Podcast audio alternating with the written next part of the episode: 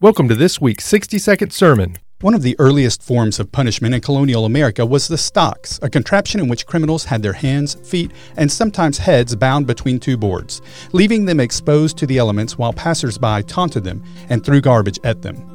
The inventor, a Boston carpenter named Edward Palmer, was proud of his work, so he charged the colonial officials accordingly, at a rate they found to be exorbitant, leading them to charge Palmer with extortion and a sentence of one hour in the stocks, making him the first person who got to enjoy his handiwork.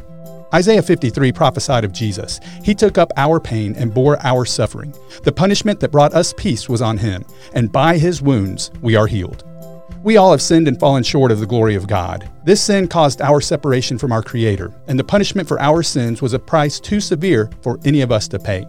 Jesus lived a perfect life and deserved no punishment, but his love for us led him to pay the ultimate price, serving our sentence of death and buying our freedom from sin. We hope you've enjoyed this week's 60 second sermon